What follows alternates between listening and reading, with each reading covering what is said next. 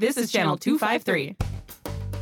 Interchangeable White Ladies Podcast is sponsored by Alaska Airlines. We fly Alaska! Book your next flight on alaskaair.com. One, two. Interchangeable White Ladies!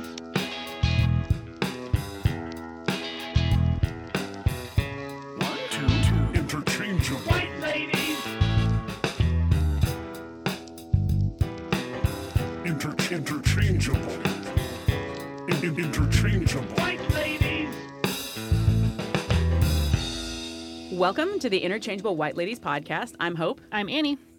Our essential question this week is actually a question that we've explored before, but it was so complicated that we couldn't answer it in one episode. We had to do it again. And we decided to do a little bit of a remix. So our question is, how do we build a sense of community and family across economic, racial, and cultural differences? Okay, in episode 5, Don't Send a Letter, Have a Conversation, we attempted to answer this question, but it's complicated, so we invited our guests back. So, welcome back, guests. Welcome back, guests. Hi. Hey, let's do introductions again. Just tell us your name and what's one thing we should know about you. Megan Clark, and I am a representative of myself coming on the show as a community member, but I work in family engagement. Awesome. Cool.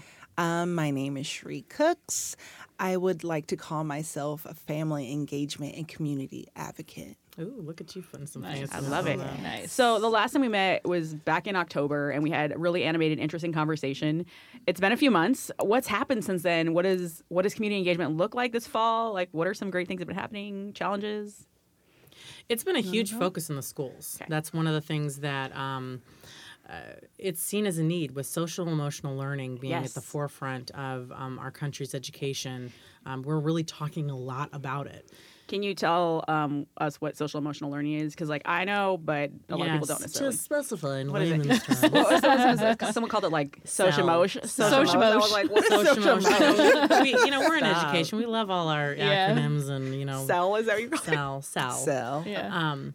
Basically, what it talks about is the feelings, your emotional state. Social emotional learning is talking about how to de-escalate, how to, when somebody bumps into you and you're already irritated, not thinking, what, man, get away from me, I'm pushing them, It's just how to go through your feelings. And a lot of times in school, we're all about the math, writing, and reading, and all that great stuff, which is huge, but... Mm-hmm. If you don't have a child that knows how to regulate their emotions, they're not paying attention to anything that you're saying. They're too concerned about, so-and-so looking at them, or the way that they feel about their parents fighting at home, or just everything that's going on in their lives, basic things. Mm-hmm. Can I piggyback on that? Yeah. Go right ahead. So I was a early learning teacher for a long time. I did preschool for a long time. And in early learning, social emotional learning is like the forefront. Mm-hmm. Academics is second. If a child is not, like Megan was saying, able to regulate their emotions, it's hard for them to learn.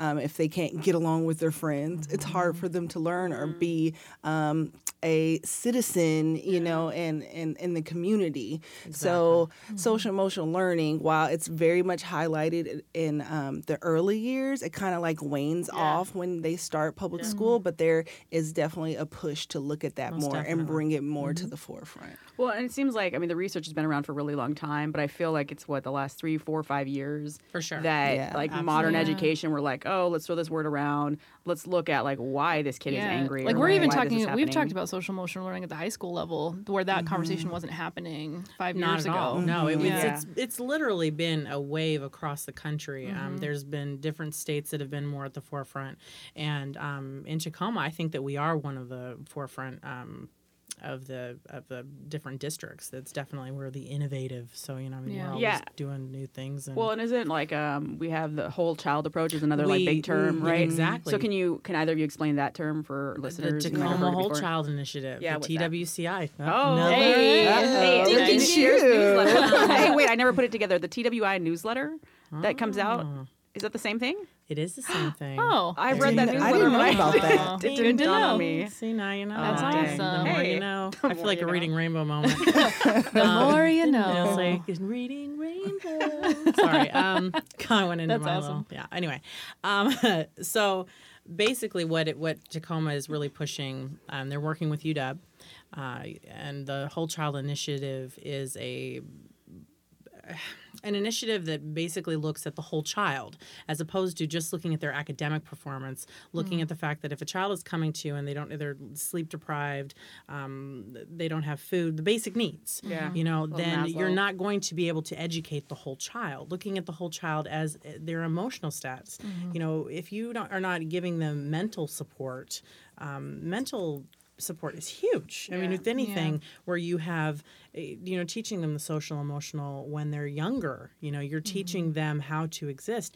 You can take we have in society, if you look at the different people that have just been brilliant, but nuts, because they're not functional because they can't read other humans. Yeah, don't know how to identify their own emotions. Because they don't have those social emotional skills. So if we can implement those types of things early on and really work on how we can, as a community, come around these children, we're going to have more successful environment, we're going to have a more successful community, and it really works to everyone's betterment. I mean, these are the people that are going to be our neighbors and living around us. I feel like it's such a contrast from like the early 2000s when it was like all No Child Left Behind, like, and it was such a strong academic focus that there wasn't take this test, study for this test. I think the thing has been that there was so much focus on academics and it wasn't improving.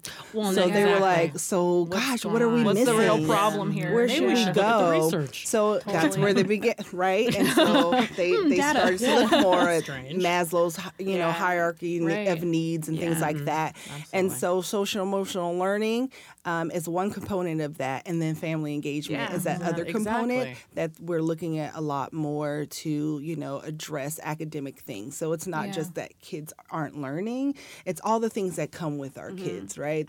When they come to school, it's just not, they don't turn off their life and are able to sit there and absorb everything that's going on. Well, it's funny because I think about how adults, like, we're trained, conditioned, we're told to do that, and so we try to do that, but even adults can't do that, right? Like, I think about how many times I'm like, suck it up, Hope. Like, don't worry about grandma right now or whatever. Like, just focus on the things check in front of me. Check it out the door. Yeah. Right? And versus, like, a kid who's still, like, dealing with other things. There's no way. Yeah. Well, and it's so important as educators realizing and recognizing that when our students walk in the door, that is what they're coming in with all this baggage. Right. They're coming in with the ACEs, the adverse childhood experiences, and they're basically, they've got all this stuff piled on top of them, and that if you're well versed in that social emotional, if you're well versed in dealing with trauma, you're better able to basically surround them with the support that they need and the type of environment that they need. You know, I mean,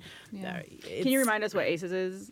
The adverse childhood experiences is things that have happened in their life, a death in the family, where you have lack of, there's all different kinds of ACEs, but you have, if a child is in a really traumatic situation, they have a higher ACEs number. The higher the ACEs number is, the higher amount of experiences. If you've had a parent die, if you've had or a major death in your life, if you've had homelessness. Isn't like family of divorce and like all kinds of violence. There's like all. You basically fill out a survey, right? And we all have ACEs. We all have ACEs. Some of us have higher, but some of us have more than others. I feel like we've talked about ACEs before, where like my ACEs, I actually have a really high ACEs score, but I also have these other things that counteracted that ACEs score, like that support and things like that. Support at home. I'm white. Like there are a lot of things that like I had that counteracted the ACEs. I had like 6, and that's huge because that is where we can, and knowing those things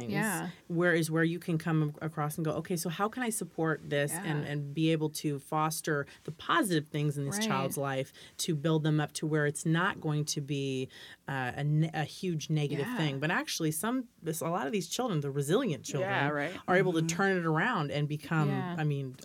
How do you target interventions to those needs to make sure that they can be successful? It's really reading the child and really being able to recognize when they walk through that door, hey, yo, today's not the day. I mean, this is the day we're going to be a little light. I mean, I'm not saying don't have high expectations, but maybe understand that maybe during recess you should tap so-and-so on the shoulder and be like, you know what, how about right before you come back from recess, why don't you come about 5 minutes in, why don't you head to the nurse's office, get a half an hour sleep or something along those lines, or hey, here's a cheese stick, you look hungrier. So there's lots of different ways, or just saying, how about you sit over here today, just really making sure those morning meetings, those are amazing things. So you sit down, and part of a lot of the elementary schools, even into the junior high and high schools, will do a morning meeting, a quick check. How are you feeling today? Check in, check out. My son has actually started doing that. Yeah. Cool. I was trying to look at all kinds of things. First, his teacher wanted to put him in like this group of, you know, kids that are having, you know, more difficulties in the classroom, and I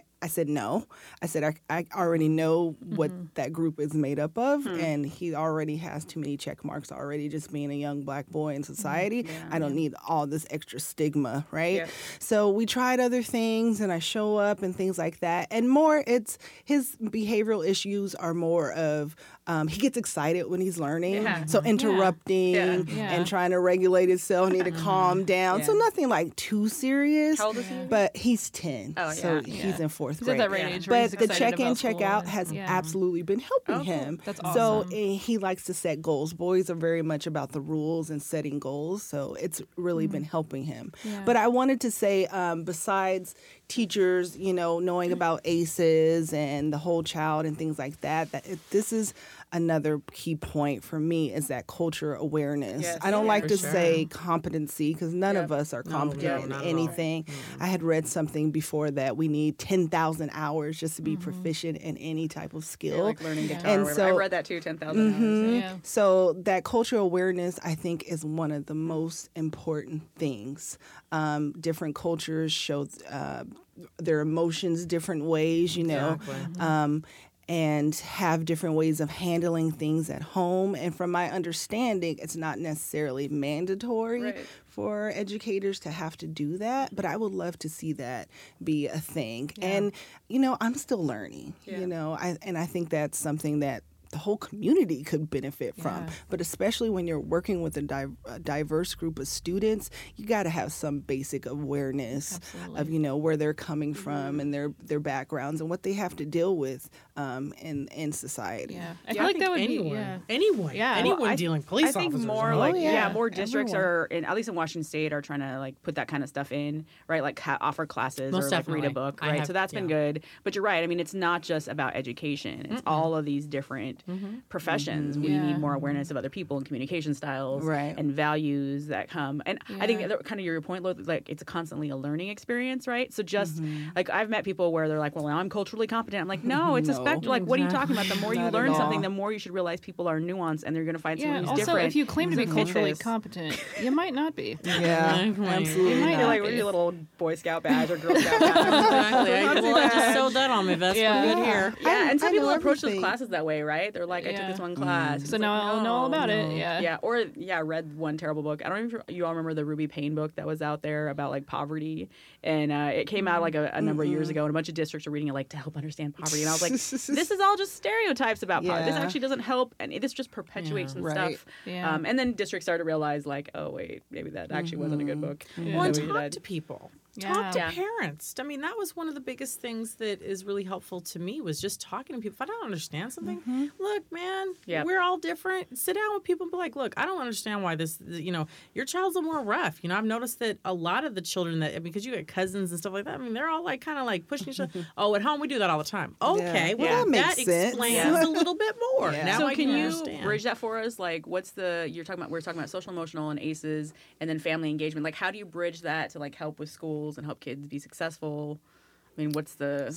there's... Go ahead. Do you actually, like, tell parents, like, oh, this ACE... I mean, do you actually have those kinds of conversations? Absolutely. Okay. Yes. You have to have those conversations, because I want them to be like, what's that about? Yes. And then if I can give them that open that door a little bit and be like, look, man, this is all this, and this is the reason why we're doing it. Mm-hmm. Because, you know, it's so easy to talk at people. Right. And, you know, and that's one of the things that you have a lot of parents that walk through the door, and that's all they see educators is doing. We're talking at you. Yeah. Mm-hmm. Oh, well, you know, this study and this data and this, and, you know, you're pulling out acronyms. You know, well, she's got a 2 right now, but don't worry, it's a high 2. You're almost at the. It's like, no, just say, look, this is where we're at. You know, I mean, you just got to break it down on the fact that we don't have to be this high and mighty thing. I mean, teachers and educators and people that are working with children should be able just to sit down at the table because we're all part of the village, and that's that key component. Well, my thing is that Like you were saying, Megan, I mean, people are people, yes. right? I mean, we all come with different things. And that's one thing I've tried to relate to Oh, my goodness. I am so sorry. That is one thing that I try to relate to families. Like, teachers aren't just teachers. Mm-hmm. They're mothers, they're sisters, yes. they're, you know, family members. Yeah. So it's true. We should just have conversations. So where it comes to helping our kids academically, I mean, data, yeah, right? But data sure. does show yeah. that when families are, you know, more engaged, you know, teachers stay at schools longer with yeah. better yes. engagement. Yeah. Students do better in math and literacy. And I think that's because they are shown that their families value education, right? Mm-hmm. And they don't just tell them stories about how horrible school was for them, which mm-hmm. it may have yeah. been. But when they get that language behind, like, these are the simple things you can do to help your student do better across the board. Like, mm-hmm. oh, I didn't know that. Exactly. So that's my thing. It's yeah. Education and awareness yeah. first. You don't know what you don't know. I wonder if there's. Yeah. I'm sorry. Oh, I was going to say that. I wonder if there's some. Something to changing the narrative with parents who had a bad experience, like mm-hmm. you had a bad experience, and acknowledging that and validating right. that. And I think yes. that it's yeah. talking to them and yeah. saying, you know, people yeah. need actually, I'm getting right? validation. Yeah. Because I'm if you feel validated, some, yeah. they may have that may give them the impetus to say, oh yeah, okay, yeah, I can tell my kid, even though my experience was bad, yours could be great. Right? Well, and that's just it. And just having that conversation, saying, you know, like, I've had those conversations with parents, yeah. you know, I don't want my kid in special ed. I want to, you know. Okay, instead of just saying, well, gosh, you're being really stubborn and this is really annoying, yeah. sitting them down and going, well, why? Yeah. Let me just ask the first question, why? And a lot of them say, well, man, you know what? I was in special education. Right. This is how I was treated. I was plugged into mm-hmm. a classroom and forgotten about. And it's like, okay, so let me explain what this is going to look like. And when you have that conversation, then it's like, oh. Okay, and it changes the narrative, and that's what we have to do is change the way that the parent is, the lens that they're seeing it through, because their lens is different from your lens, and I think that you both coming together and going, well, okay, no, this is not what it's going to look like, is really important. Mm-hmm. Yeah, absolutely. Yeah. So what else has happened this fall? That's been so much great. So I mean, there's been one of the things that I was really, you know, we're in the holiday season, mm-hmm. oh yeah, and that has been the outpouring of people coming to support kids and families. That's has so been humbling. It has been truly one of those things that we had at our school, 47 families that we were able to support with meals and gifts. That's and so it blew me away. I mean, there were people coming to me like, yo, can I help? Like, hey, I mean, people coming at all times, you know, hey, you know, one of the families that it really touched my heart was they came to me and said, you know, I just sat down with my kids the other day and we were talking about the importance of Christmas and the holidays, and I really wanted them to understand that we were in a financial position. We're not balling or anything, but we're in a financial position where we can bless other people. And she said, so I would like to be able to take them out. Do you have a family that we could go and support? And my children could show support for school kids at their own school. That's great. And I was just awesome. That's so dope. Like, that's how it should be. Like, it was a family supporting another family at the same school. It wasn't some other outside source. But it's not abstract. It's like right. It's right at home. That's awesome. That's what I think that we need to focus on. Yeah. Sheree, I was going to ask, did you have a good holiday story as well? Well, I kind of do. Are you guys familiar with the Buy Nothing groups on Facebook? Yeah.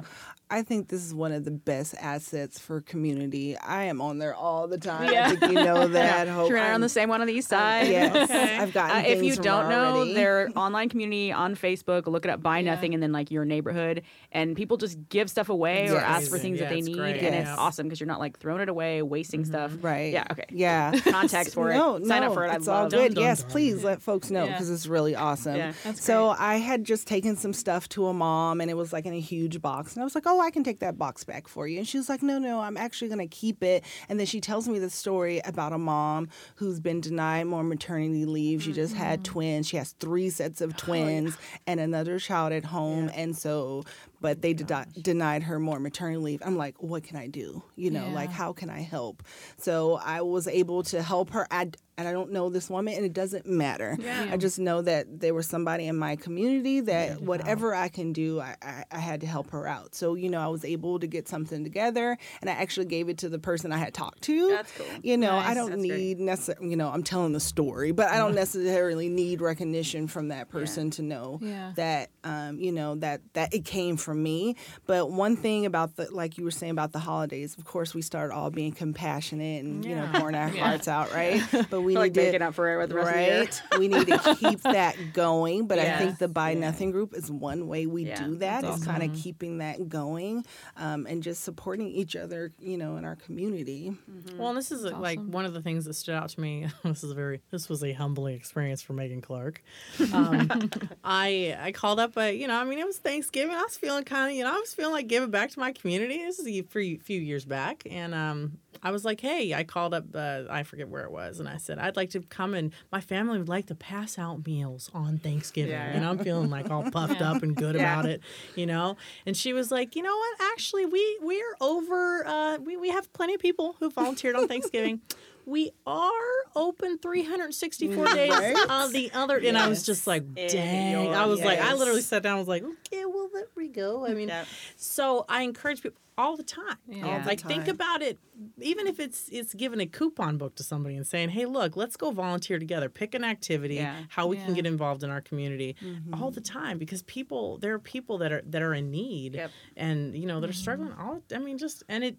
It shows that everybody, that we have buy-in and we care about our community. Yeah. Well, that's the thing I was thinking about at Lincoln. You know, we have a high percentage of McKinney-Vento kids, so kids that qualify as homeless, and just a lot of families in need. Mm-hmm. And it's amazing. So throughout the year, you know, people donate gift cards that we can then give away at the holidays or at different times of the year when we need to. Like you said, it's not just the holidays where people are struggling, right? Shopping, like the clothes, food, you know, coming back. And you know our community liaison person, Michelle Ha, right? So shout out, like all the food and all the stuff that's happening there. It's so awesome. And I just encouraging people that are listening, like neighborhood, find your neighborhood school, donate some stuff, even if it's like not the right time, but you got a little bonus on your check or whatever tax time, right? Yeah, like put a few bucks back into that. And you know there. Yeah. Like the school supplies go on sale, a lot of kids need backpacks mid-year if they break, like the straps break. It happens. I mean, there's such a need.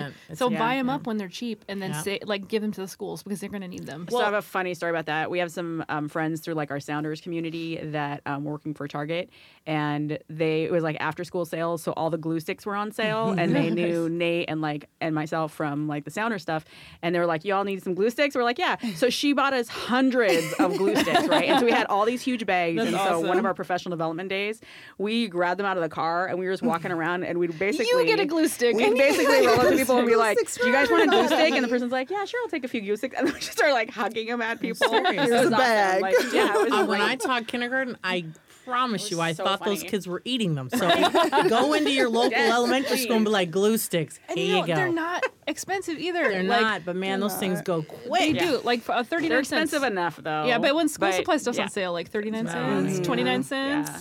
Well, and also, we don't have to do tangible things to help each other out. Of course, they're needed, and that's great, but it doesn't always have to be, you know, something to give. It can be a skill that you have, a service that you have. Totally. I did like a focus group about family engagement with some ladies, and I had somebody reach out to me like afterward, like, I don't know what to do about such and such situation at my kid's school. And I said, you know, we can find out together. And, you know, that was something that I was willing to do, and you know, we can sit down, we can figure out where we can go from that, because she didn't know how to navigate the system, right? I mean, I'm still learning myself, but like I said, we can figure out together. And I thought that was something.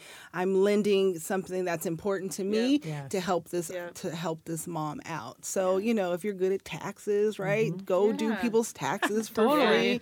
You know, all kinds of stuff for sure. So one of the questions I want to ask both of you is like the role of PTA for this kind of work, because I think there's a bit of a, I don't know if it's a real accurate like understanding of what PTA is, or what it does, or like is it active in Washington State? What does that look like for different schools and like rural and urban? I think we're also wondering too about like, I don't know that much about the history of the PTA, like why, like where did it come from, like and where, like what's the status of it now? Like is it a powerful organization? Because we don't see it as much at the high school. We're really interested in how that. Can I do my spill now then? Yes, that'd be awesome. Yes, please. Okay, so I am the president of the Tacoma Council PTA, so that's the whole city. Hey. And I actually am the region family engagement person for the like region. I know. Like, not the shame bell, like the opposite of the shame bell. Yeah, the so there's a few parts of that I can answer. Obviously, some schools have bigger and better PTAs than others. But one thing I've been trying to do as the president, first off, when I talk to folks, I'm like, I'm the president. They're like, oh, because they don't expect me. Yeah. They don't expect, you know, black girl with curly hair to be the president, you know, who talks like whatever. So that's one thing. And I try to let folks know that PTA is the largest advocacy group in the nation around education and children. And a lot of people don't know that. No. Largest one. That's awesome. So that's another thing I'm highlighting. And I know that some of the PTA ladies might hate that I say this, but membership isn't everything. Yes, you need members to keep your PTA growing, but just like throwing memberships at folks is not going to get people to come to your organization. Right. You know, it's back to building those relationships. And that's how you're like, oh, okay, you know, we have a common, you know, thing. My son's in third grade, your son's in third grade, you know, they play on the playground. But did you know, that last Harvest Fest, you know, we did that with the PTA. Like, oh, okay, that's kind of cool. I think I could be down with that, you know, so talking more about that. And so we also lobby. We actually have a lobbyist that goes to Olympia, and we lobby around educational issues, things that have to do with our kids.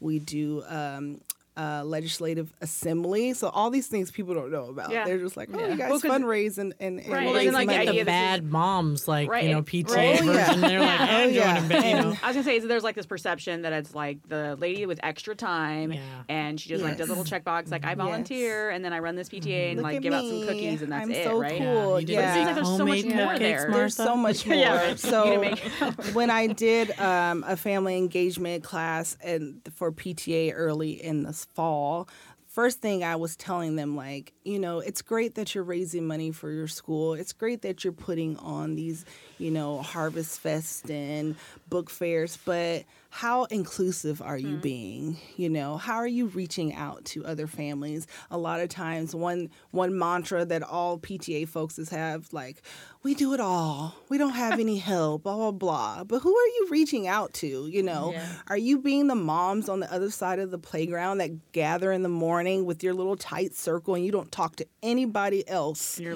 know, on that playground, especially if they look different from you, right? You're not talking to those folks. And then you want to complain that no one helps you. How are you being inclusive? Yeah. That's the main thing. Let's put that fundraiser to the side for a minute. How are you working with your school community to build that up? You know, so that's really important. What's the percentage of like families of color that are involved in PTA? Oh, or, gosh. Like, it's do you even have super any? Low. I don't have like numbers, but it's very, very low. But like on the east side, we have, you know, a couple thriving PTAs that are pretty, you know, I hate to use the word diverse, but we have a few people of color on them representing, but it's still very, very low. And that's one thing that I'm trying to like, hello, you know, I care about my kids. I want to help do things for our school. Totally. And I'm sure I'm not the only one person of color that does care. But it goes back to, you know, opening those doors. If you're, you know, being the bad moms, you know, those moms on that movie. No one wants to, you know. Nobody wants to be a part of that. Nobody wants to be a part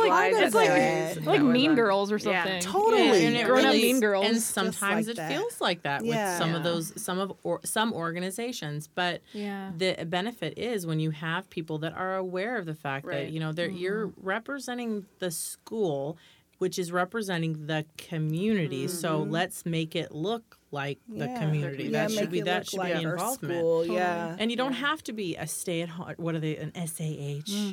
Wait, or I hate that term. Oh, Lord Jesus. I don't know what that is either. I'm sorry. I hate that term. Wait, what is it? It's stay-at-home mom. So it's an SAHM. And it's like, oh, well, I'm an... Because I remember somebody dropped that on Facebook, and I was like, what is that? Like, what's that? Like so code I know about acronyms, and I don't know that one. Shoot, I'm an education. Like, I know about acronyms. So like, I'm a SAM, and I'm like, you're a what? And I was like, dude, I need to look that up. I think they would pronounce that Psalm. Psalm. Yeah. I was like, yeah. At the end of the day, I was just like, what are you? Now we're at stay-at-home. Just say that you're a mom. Yeah. You know, I mean, but I think that we get into that perception of with PTAs that you have to have thousands of hours of time to plug into this. And it's like, sometimes it's just, hey, I'm willing to, you know, send something home with me. I can do calls. I can call the volunteers, you know, take an hour out of my day or out of my night and call volunteers and say, hey, would you like to volunteer for the Harvest Festival, or would you like to volunteer to talk, to come out one day when you're dropping your kid off and say to like three other moms you see standing there waiting for the, you know, school, and say, hey, you know, have you heard about PTA? That's the type, you know, I mean, we need people that have all different types of schedules and all different types of availability. And, so you're talking about, we talk a lot about the PTA mom. Is it just for women or women identified? No, absolutely not. It's, I mean, it's predominantly, it's a majority. Yeah. I very rarely do you have very many men that join the PTA. I know a few men out there doing really great things, especially in the Culver Park School District. Hey. Nice. Doing some cool stuff. But one big win we had this year is we passed a resolution for better inclusion for LGBTQ. I'm sorry, I always mess this up. LGBTQ students across the board. So these are things that I try to highlight for PTA. So that passed in the legislature? So we have our own like legislative assembly where we figure out like what resolutions or issues that we want to highlight and have our lobbyists highlight on the floor. Oh, cool. And so that was a major one. Does your lobbyist do like a legislative agenda they take to Olympia? Like you set kind of, you say these are the things we care about, and then they take them, and that's awesome. Absolutely, that's absolutely. It sounds a lot like the way the unions are structured for teachers' education. Yeah. And even we have like a focus day, so we're PTA members, we go and talk to representatives about these things. That's awesome. So there's so many other things. So if you don't like selling wrapping paper and you like to advocate, like that PTA is one of those perfect platform. Everyone knows PTA, right? Yeah, so you got your platform, use it, and that's what I've been trying to do. Let's use this platform we have to highlight all this other great stuff we're trying to do, like Breakfast After the Bell is another one we're looking at, like all kinds of really important things besides wrapping paper. Yeah, because I'm horrible at wrapping paper. Wrapping paper is important. So that's so interesting. So how in Washington State, like how does our PTA size or activity or activism compare to like other states? Are we pretty active? I haven't compared to other states, but we're pretty active. Yeah. Obviously, there's some cities and regions that are more active, but Tacoma, we're going a little strong. Yeah. Of course, things can always be better. Like I said, there's bigger PTAs in some schools that have more volunteers, but like Megan was pointing out, like you need to translate that. It doesn't take all your time. Yeah, exactly. There are little things that you can do, right? Like, you know, that we all can do to pitch in, because a lot of times PTA are putting on these events that the school necessarily doesn't have the funding for or don't have the capacity to do, and the kids love those things. So I'm not saying that, you know, those things are horrible and you shouldn't do them. Those are really, really important, but they're not the only things you can do. Well, and there's a lot of times where the PTA or PTO, there's also the PTO out there. PTO is PT like parent time off organization. No. But they are a separate entity. They are a separate entity. They don't fall under. So PTA kind of has all these. Is there like a rivalry there, or is it a? I don't think so. Okay. But PTOs are more lax. You know, PTA we do have, you know, certain things going on because you're an actual 501c3. Oh, yeah. And I think that PTA has more history. It's an older organization as well. Lobbying, I mean, political action too. They're getting, but there is just for those, because when I heard about PTO, I was like, what is that? It's like, is that a knockoff PTA? Yeah, I was like, how do you start a PTA branch in your school? Because I was wondering about that as well, because like at the high school, for example, we don't have like, we have athletics boosters, but booster like how do you start a PTA? Well, I worked in one high school where like we wanted to have one, and there was like a gal who was doing it, but then there was like three people showing up, and then it just kind of fizzled out. And I don't know if her kid graduated or whatever. But I'm kind of wondering about that, like what are the challenges? is like at the upper level? Is it something that we should be encouraging more, pushing more? Is this another? It just depends on the interest. You don't have to have a PTA at your school to do great things. True. I mean, there are benefits that come with having a PTA. You have all this huge support. You have all the access to more like grants and scholarships, and there's a lot of stuff going on. But to start one, you got to have like a try to get at least a couple people together and say, this is what we want to do. Mm-hmm. Last year, we were able to help start and charter a special needs PTA. One of the first ones in our state, which is super, super awesome. So there are a few steps you got to go through because it is a business kind of thing, right? Yeah. And this year, we're actually looking to do help support a LGBTQ PTA. Oh, and so that might be one of the first. I didn't even know about that. My mind is blown. That is really cool. Yeah, yeah. Super excited. Yeah. Michelle Keating, she's super awesome. She is the driving force behind that. And so as a council, we're supporting her to do that. So to start, you basically need some committed folks, right, that are probably end up being your board, and you go through those steps. I mean, I don't have the list, and I know I'm the president, but I don't know all this stuff by heart. Well, and I actually have a question now, because I'm like, when you're talking about these two PTAs that are coming, like special needs or the LGBTQ, are they at one school, or are they just for, like, the district? I'm glad you asked that, Megan. You're welcome. So, like, the Special Needs PTA, they are just a representative of the district. Perfect. Anybody can be a part of that. I like, because that, for me, being family engagement, I'm like, I could, you know, be absolutely. Like that. Absolutely. Because they put on all these awesome meetings where they bring folks out to talk about things that are very specific to special needs kids. And it's just a support of parents.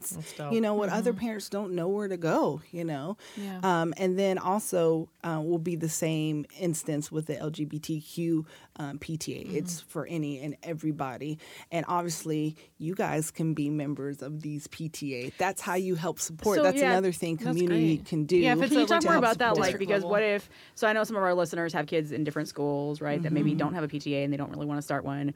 Or some folks who don't even have kids and like, how does that connect to them, and what can they do to support this work? I mean, grandma, grandpa can be PTA members. Uncle Larry. Yeah. It costs money, though. Isn't there like a there like is. 10, 15, sometimes some 20? Some of them are different. Couple of your latte. So pumpkin spice latte. Yeah. Just so one thing about the council, that's how we get our money, is by all the members in the city. We get like $1 from everyone. So some PTAs will, you know, say like $12 and they get to keep a certain portion. And then a certain portion goes to the state, you know, so that's how we like kind of generate our money. So, you know, we do need memberships, but we got to build those relationships. Well, anybody, anybody can be a member. You could put your 5-year-old as a member of a PTA if you want to. Oh, really? Oh, absolutely. And people do. Everybody. Yes. Well, and here's the. This is another thing that I was that I would like to clarify. Now that I have the president here, Meg's got questions. Now. Well, because I mean, I've been at schools where I've had my daughter at schools where, and I'm not gonna name names, but. They as a district have really pushed signing up Uncle Larry, and you know, because they want to. Because I was told, this is just hearsay, but I was told that with the more membership, the better access they have to grants and things like that for the school. For that particular school, and it wasn't in Tacoma, P.S. Okay. But. They basically said, you know, the more membership that we have, the better stuff that we can get. And my thing was like, well, what if Uncle Larry's just, I mean, we're putting in a thing, but he lives in, you know, Wichita, and he's never going to be involved. How is that a benefit besides his $12? Because, shoot, I'll give you $12. Right. So what is that? Is that a benefit in having this great, you know, this 1,000-member strong PTA if you only have 3 people volunteering? Well, I would say just because there's nothing like written about how that works is that doesn't matter. I mean, the one thing for PTAs, they have to have at least 25 members to be in good standing. So to access grants and scholarships like that, They just got to be in good standing. It doesn't have to, you know, be a big, huge organization. Sign the dog up, man. Yeah, I mean, but obviously the more members there are, there's more funds to do things. Yeah. And it all goes back to doing things for our kids. And then things like the Legislative Assembly that I mentioned, you know, those organizations, those PTAs with more members, they do have a line item that they're able to send people to do those things, you know? So, I mean, there is a benefit to having more folks, but as long as you're in good standing, you can apply and do all kinds of stuff. Interesting. Yeah. Okay. Well, a little knowledge for me. Thank you. So I'm trying to formulate a question because I'm kind of wondering about the idea of just like equity and access and the role of PTA that in terms of like building those relationships with the teachers and with the parents. I mean, because it seems like they're really a bridge organization. Am I understanding what that in would government be we hopes. Would call those linkage institutions? Oh, look at that. Fancy. But as you mentioned, there are these like narratives that are out there about like, oh, they're just trying to get money for this one thing that they want, and then the disproportion like funding that is happening in schools. And I don't think it shouldn't fall on levies or the PTA to supplement some of these issues. But I mean, can either of you speak to that, or Sheree, can you talk a little bit more about like how what's the PTA's role with that, or like what kind of cool opportunities are there in terms of? I don't think there's an official role, but it just depends on like where your president's passion is. Like my passion is highlighting all these advocacy things we do. So every PTA is different. The things they focus on may be a little different, but they could absolutely be a bridge for parents and teachers. But I would say it's not something that's like written into bylaws or something. Maybe it should be. Well, and that is one of the benefits of having a community or family liaison or a social worker or somebody in the school. That's your job, right? And that is one of the things that that's one of the many things that I, in my school, am involved with, because it's such a great opportunity to reach out to parents on a whole different level. It's not school-based, essentially, like during the school day. So it's a time to really kind of just get involved with the different aspects of parent involvement on a whole nother level. So when you have somebody like your fantastic family liaison, we can sit down and discuss things and say, you know, and the person that I'm going to give Jerry a shout out. Jerry is one of the most amazing PTA presidents, besides Sheree, of course. At my school, and she holds it down. She hasn't had a child enrolled in school for about 20 years now, but she holds it down, and her and I are in constant conversation of, well, what do you think about this? Do you think that this would be better suited for the parents, or what are you thinking about, you know, with looking at the family needs and things like that, and blah, blah, blah. That's a great opportunity for me to really connect. Yep. And like you said, looking for those needs and things like that. Yes. Yeah, that's a perfect way that PTA can be a bridge for all kinds of things. Yeah. At our last like all-city meeting, I invited the Amara folks to come talk about foster care and, you know, just kind of highlighting some of those community things that PTA can get behind. And, you know, even if you just start a little donation basket or something that you can take to school. So this is how we can all support students in different ways, because just like the special needs PTA, that's their focus, but we can all lean in and help out all the students. So, and then, I was going to say, I think before we transition into our next segment, do you have another follow-up question? Yeah, I have a couple more questions. Okay. But go ahead. Well, you ask your follow-up questions, and then don't let me forget, my question's very important. Just thinking, so some of our listeners we've talked about, like, so this show is very education-focused, but there's so many parallels and things that people can do outside of education. So one of the conversations that I was having online recently was around, like, bureaucracies and, like, this person in particular is coming from like outside systems and trying to figure out how to navigate the new like bureaucracy of education. And so you both are experts. You've been doing this for a long time. Like, what are some of the ways to like, I guess, like, what are some of the ways to like learn like the red tape or like learn the system if you're new to a school or you're new to an area or you want to get involved and you don't have a kid in the place. Like, how do you figure this stuff out? How do you build those bridges and make those connections? I'd say ask questions. Okay. Please come in and ask those questions. You know, I mean, that is one of the things that don't assume anything and really say, who is my PTA president? Who is, do you have a family liaison? Do you have, you know, talk to counselors. I mean, talk to the people in the building that, or the school that you're coming into that you have questions on, you know, how do I get involved and what does that look like? And I think that if we have, and a lot of times if you come to the school and you have a question that they don't have an answer for, that sparks a need. And so then that school goes, hey, we don't have an answer for this question. And then they run, and a lot of times it'll spark actually them going and doing something about that. And so there's lots of opportunity there. Yeah, check out, you know, the Tacoma Public Schools website. Yes, just the website play around. Has lots of great information. I am always getting on that website and being like, you can do this? Yeah, like, true. Like, whatever the website pops up, I'm like, really helpful, actually. I mean, you know, people are like, I don't always feel that way about websites. I think ours is really functional. It is very user-friendly. And it is, there's lots of times where somebody's like, oh, well, you need that? And they're like, oh, well, just go to the homepage. And I'm like, what? It's on the web? I'm like, what?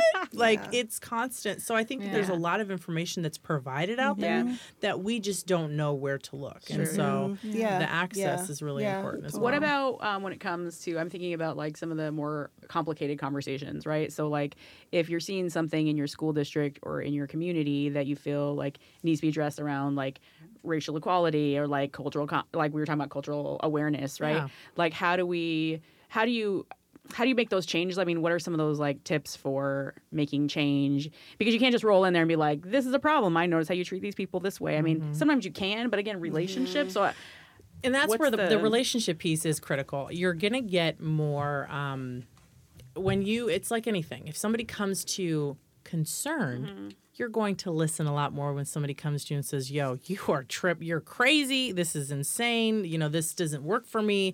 But if you come to them and say, look, you're going to get further in a conversation if you just come to the school or come to the administrator or the, you know, family liaison or somebody that you feel that you have established a relationship with. Like I said, relationships are key because then you feel more comfortable having the conversations. If you have somebody at the school, no matter who they are, that you feel comfortable talking to, that is your first kind of conversation that you can have because they have a little bit more open. They have a little bit more insight on school and things like that, and they can say, you know, if you were to come to my, you know, my office administrator and you come to her and say, hey, I'm really concerned about this, she would say, you know, perfect person for you to talk to, Megan Clark. Let me go ahead and, you know, have you go and talk to our family liaison. That is really what's going to help with things like that. And really taking the time to really kind of step back and go, okay, so why does this bother me? I mean, I know that I've had to personally do that in situations with my daughter in school and talking about those things and not assuming that it's coming from a negative place, which is probably... I've worked on that. That's been my own personal, you know. You mean like it's more from a lack of knowledge or awareness? Yeah, it's ignorance. No one's pointed out ignorance rather than chosen malice. And I have to go, okay, even though it's ignorance, it's not okay. Yeah. I'm still going to talk about it. But how can I help you in getting past this? Because you have an opportunity to change the script of my child's, you know, of that classroom that you're in or of that school that you're ahead of. I need you to understand that you have great opportunity. Don't just go, shh, we don't want to talk about this. Yeah. Or, you know, those types of things. This is an opportunity to change things. Yeah. So I would just want to throw in there that TPS is definitely making strides to address these things by engaging families better. Absolutely. So one way we were tasked last year through Graduate Tacoma with a group of families looking at the Title I policy and making revisions and recommendations to that. And so what grew out of that is I've been able to take that to more families and talk about why these things are important, because when we are aware, right, we don't know what we don't know, now that you know there's something that there's actually a policy behind, these are things the school says the district says they're going to support and help with, then we can hold them accountable to do those things and say, well, this is what it says, so how can we move forward with this? Mm-hmm. You know, you said you're able to help me with X, Y, Z. Mm-hmm. So now what do we do, the next steps? And I think the district wants to hear those things. They want to hear that feedback. But a lot of times, like you said, folks don't necessarily know where to go. Mm-hmm. Yeah. But that's something that I personally am trying to change, because I know what it's like being a parent. Mm-hmm. And when I wasn't asking questions and mm-hmm. reaching out, you know, and just assuming things. Mm-hmm. But as soon as I start asking more questions, and they're open, right? But mm-hmm. there's so many other things going on with the district, and that I had to realize that there is such a bigger picture, right? You know, of course, as my student, I care about there's tons of students that they have to focus on and worry about. Yeah. So as parents, how do we are we taking that first step to start those conversations mm-hmm. too. Well, and that's one of the things that that I believe that Tacoma's on the forefront of really looking at how do we measure when we go back to the social emotional learning and go back to the whole child mm-hmm. full circle, right? Whole circle, whole circle. Shame on me. Good one. But we're really focusing on. The last meeting that I was at, we actually sat down with the data and said, okay, so what does this look like and how are we able to access this and use this? And one of our data heads came in and just really was able to drop like crazy knowledge about how you can access different areas, different regions, schools, and how we as family liaisons can utilize that information. And it was, I mean, it opens up a whole nother availability of information. Mm-hmm. So new year, right? 2018, we're hoping for better things. Best year ever. What if we didn't get involved the fall in our local schools? Like, what are you looking forward to in 2018? What are ways that people can get more active in Tacoma specifically? Volunteering, always coming in and just get involved with the people that you're standing in the parking lot with. I mean, I see every day that we're people line up to come pick up their kid, and they're all just standing there. Yeah. And it's like, give me some sentence starters, because I feel like it's very awkward in those moments, especially if you've never done it. You're like awkwardly looking at that other person. How do you know, like, hey, so what, I mean, what, who are you here to pick up? I mean, I don't know. Like, I'm a social butterfly. So for me, I'm like, yo, what's up? You know, it's like, I just walk up. I wonder about, like, for people, like, I mean, obviously you have something in common. You have children. So you could maybe, like, hey, what grade's your kid in? What grade is your kid in? You know what I mean? That's always been my thing. Who's your kid's teacher?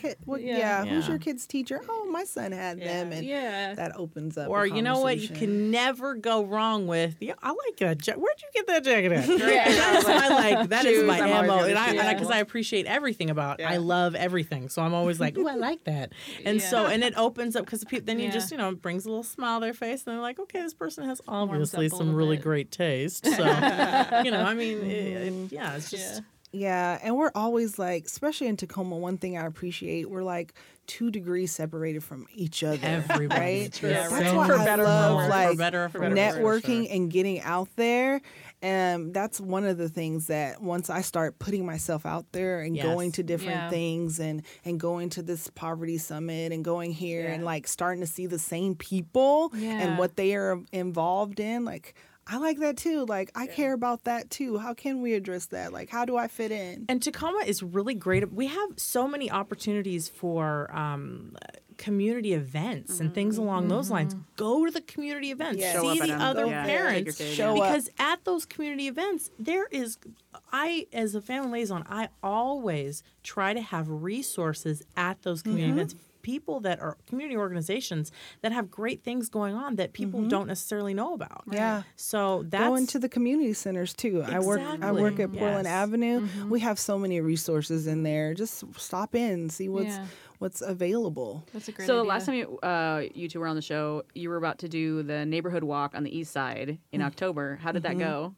It went really well. I was so fortunate. I had a farm donate, gosh, like 40 pumpkins. Wow. Look, we painted them. We hammered teas in them. By the end of the walk, they were using mallets to smash them. Like, I was like, sure, go ahead. Yeah, sounds good. So I've been lucky that GTCF is letting me extend my grant program. So through the spring, I'm able to keep them going. And GTCF is Greater Tacoma. Thank you, Megan. Yes. And they, and they give the little Spark grants, those personal grants. Which are amazing. Yes. It's like the $1,000 grants, right? $1,500. Well, you know, like up to $1,500. Yeah, just if you got an idea, pitch it. Okay. And doesn't matter what it's related to? Nope. No. As long as it's engaging community in some way. So we'll link to that in the show notes, and folks maybe can collaborate on some of those things. Yes. Absolutely. And that's another thing. If you see a need at your school and you go, gosh, you know, wouldn't that be cool for, and then another mom goes, or another dad, let's do that. Yeah. You can get money. Yeah. The Greater Tacoma Community Foundation. Great. Tacoma. Annie, you had a question. I did. Yeah. What's your question? So before we go on to our next segment, which we want to make sure you have. I was rushing earlier. I don't know what I was doing. This is a very serious question. Okay. This is one of my favorite icebreaker questions that I've ever had at a training, and you could still use it for whatever you want if you're doing a training.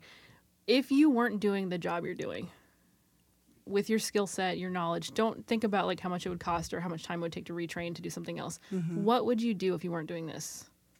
Oh, gosh. Besides taking over the world. Yeah. That's a job. That's what my job would be. No. Oh, my goodness. Maybe I'll be more serious. Hold on. I have no idea. Okay, I know what I would do. What would you do? It's a hard question, it's not a hard question for me. Okay, what would you do? I would most definitely, I would run a nonprofit. I would be so, I would... For young people, perhaps? Yes. Children? Perchance. Maybe? For families. I want, my passion is truly about getting community. I would run something that really just, it met families where they are, get them involved in everything. Sheree's like, I got it. Pick me. Sheree, you can do that now. Straight up, I'm a Jane's Fellow through the Russell Family Foundation, and some of my fellows, we're talking about starting our own nonprofit. We need you too. We need everybody. We don't even know what we want it to be. Just some kind of community development. And of course, it's a long, huge process. We need everybody to lean in on that. And I'm down, because that is one of the things that, and we love Tacoma, man. I mean, Tacoma's about Tacoma. We got to represent. I love that. Yes. Yeah. We went to White Center. White Center has an awesome community development association that they kind of just started. Grassroots leaders just started. And we were like, we want to do that.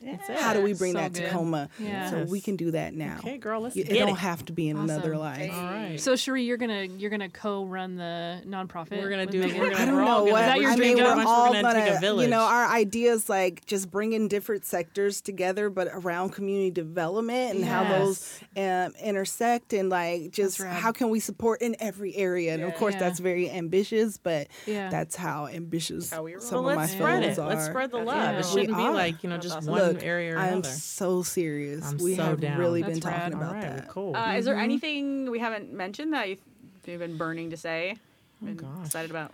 Well, I think I mentioned the Title I policy work around family engagement. Yeah. I would love to hear from more folks if there's some Tacoma parents, even community members. I mean, we all went to school, right? Yeah, and remind us what Title I is for those. Title I is schools that have a certain percentage of kids that have free and reduced lunch. Mm-hmm. That's how they gauge, I guess, the poverty of that school. Yeah.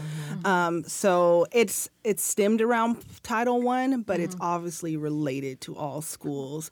So I would love to hear more feedback. Like, that's my thing. Like, my hopes is to present it by the springtime to the school board. And if I can say I talked to 250 people in Tacoma, and we all agree. Like, how awesome would that sound? How can people get a hold of you? And if I have Megan standing next to me, and like, you will have Megan standing next to you. That's awesome. You can get a hold of me at my email, shereec726@gmail.com, and I'm sure these lovely ladies can put that information somewhere. Absolutely, but yes, let's talk. Cool. Just some simple like, do you agree? Do you not agree? And all this. This goes back to community engagement. Like I was saying, I absolutely feel that family engagement leads to better community engagement. Absolutely. So amen and over here. Amen. Speak on it, girl.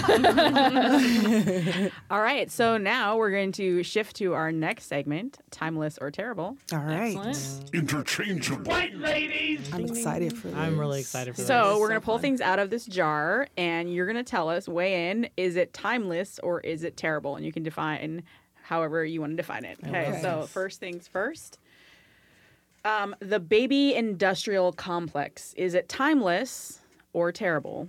Baby industrial complex? Yeah. What the hell? And what does that even mean? So I'll give you a historical background. Dwight D. Eisenhower, y'all are moms in here. So Dwight D. Eisenhower made a speech about the military industrial complex after it was like the kind of heightened like war spending during his prior to his administration. And when he left office, he said, "We're spending all this money on the military. Like we've created this military industrial complex with government and contractors working together too closely. It's like dangerous for freedom," or whatever he talked about in the speech.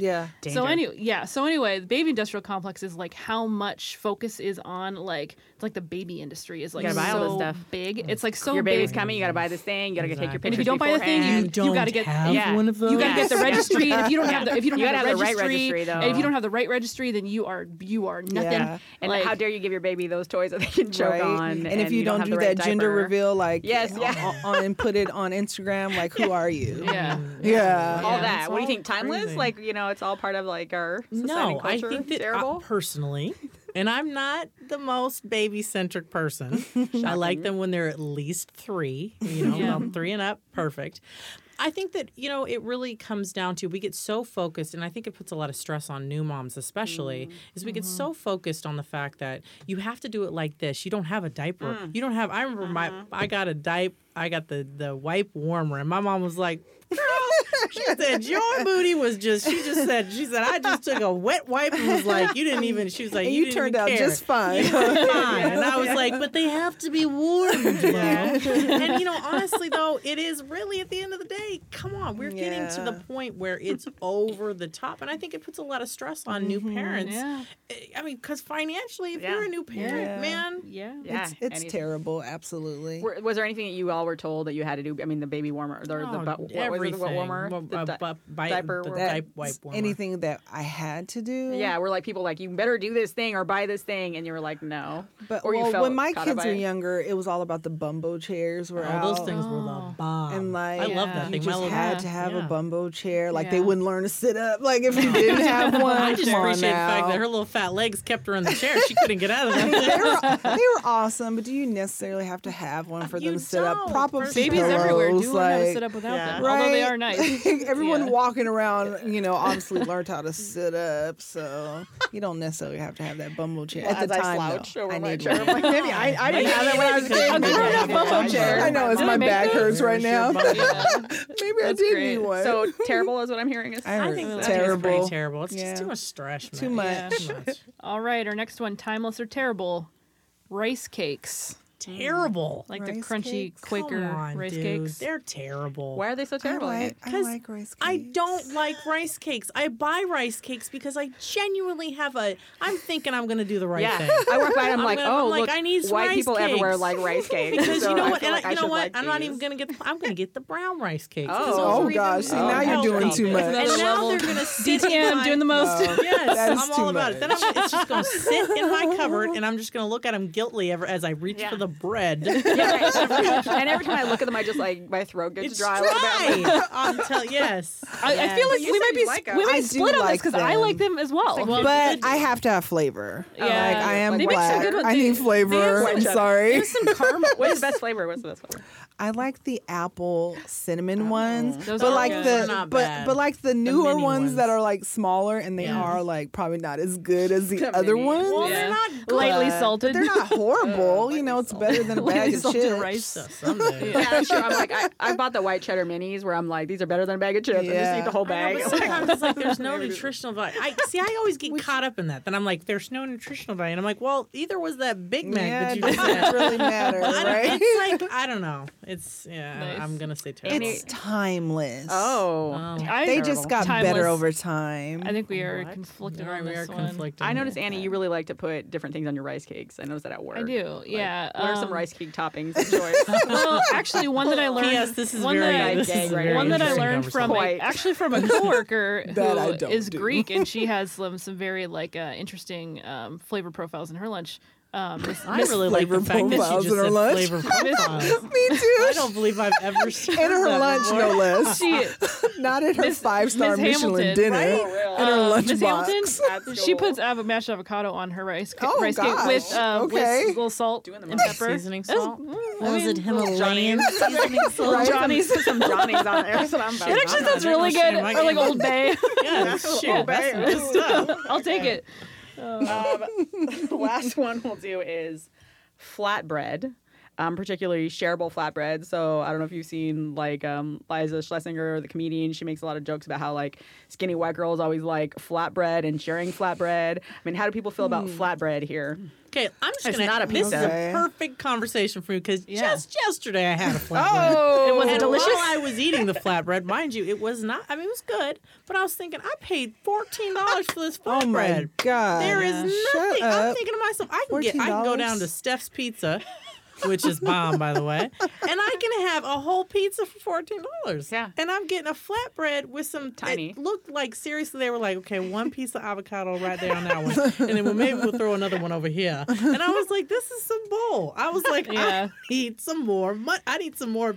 Like, well, and you think it's gonna be good and filling, but I think that's part of like the perception, right? I think about like all the college like conversation. We're like, oh, we'll just split this, save some money. We're just not that hungry. I'm just gonna eat a little bit. Because like, then you're hungry. You're like, you know what? Let's get some wings. Yeah. You know what? Let's come on, girl. Let's get some. Never mind. Let's have the flatbread and the pizza and the wings. Yeah. I had a kid. Go to bed full that night. I had my government students were talking about like their personal code of ethics in one class. It was so important to them. They said, don't be ordering food.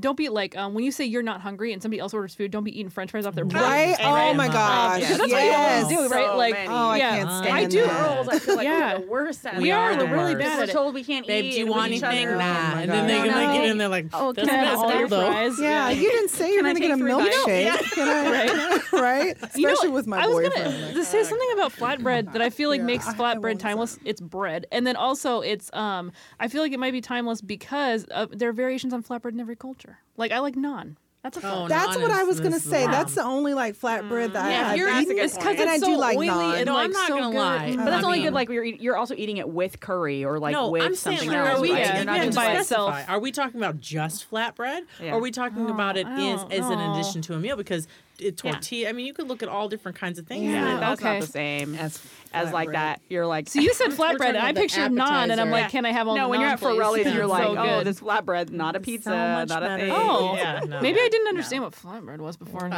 Honestly, we've got a terrible. It's got to go to Forelli's and check it out. All right, do your fudging homework. Do your fudging homework. Interchangeable. White ladies. Any homework recommendations? So I just started a really cool book called Little Fires Everywhere. I'm so sorry. I think it's Celeste Ng, the author, but really good stuff. I'm not going to even say what it's about. Just go look it up on Amazon and read the description. It's a really wonderful book. Like I'm on like page 5 and I'm like, oh my gosh, I can't put this down. Oh. I barely slept last night. So just go check that out. Sweet. That can be some cool homework. Great. Thank you. Great homework. And my homework is just put yourself out there. We just talked about how it's really hard to have conversations with people, but sit back and think about what you're passionate about and think about how you can take that and make the community a better place. There's a lot of different things that we have skills in doing. I mean, table tennis, knitting. I mean, there's all sorts of random things that we enjoy that other people, believe it or not, out there enjoy. Yeah. And you might be able to put something together that's really pretty simple where you're all sitting in a room knitting together and it's actually an enjoyable thing and you might give someone else something positive in their day. So I think that my homework is to really, it's the new year. Everybody's always about sitting down and, what am I going to, what is it going to look like for me this year? Really sit down and find out what you really enjoy because, I know that for one thing that what I'm passionate about, I do full. I mean, I'm about it. But if I'm not passionate, I'm not fully showing up. So make sure that you're fully showing up in what you do and what you're passionate about. Go to your neighborhood council meetings, too. Yes. Yeah, just get involved, man. Yeah. We want to make this community a better place. Totally. So. Right. My homework is to go check out an article from 2009 from, it's a long time ago, from New York Times parenting blog. Are you sure it's not outdated? No, it's good. It's timeless. It's called Dads in the PTA. We're kind of touching on a little bit in our conversation today. What you did there. Go ahead, Dad. Yeah, well, it talks about unequal contributions of men and women in the lives of American children in like schools and at home. So just like meditate on it, think about it. Like, where are the dads? Like, what's that about? Like, do you think it's changed much though since 2009? I don't, and I'm interested in in like what could change that, because I think dads have a role to play. Well, and dads have such great input. I mean, I think that really truly having that male input is critical. Yeah. I think that that's just another missing factor in some of our community groups and some of the things that we're involved in. I mean, well, and like gender diverse too, like non-binary folks and transgender folks, everyone. Like participate, right? Exactly. So I think we want you to be involved. I want everybody there. Awesome. Yes. At the table. Ladies, thank you so much for coming back on the show. I really appreciate it. We're always about this show. Oh, yeah. Thank you. Please, yes. All right. Bye. Bye. Peace out. Interchangeable White Ladies Podcast is part of the Channel 253 network. Subscribe to the other podcasts, Nerd Farmer, Move to Tacoma, Citizen Tacoma, and Flounders B-Team. Bye. Class dismissed. Interchangeable White Ladies Podcast is sponsored by Alaska Airlines. We fly Alaska. Book your next flight on alaskaair.com. This is Channel 253.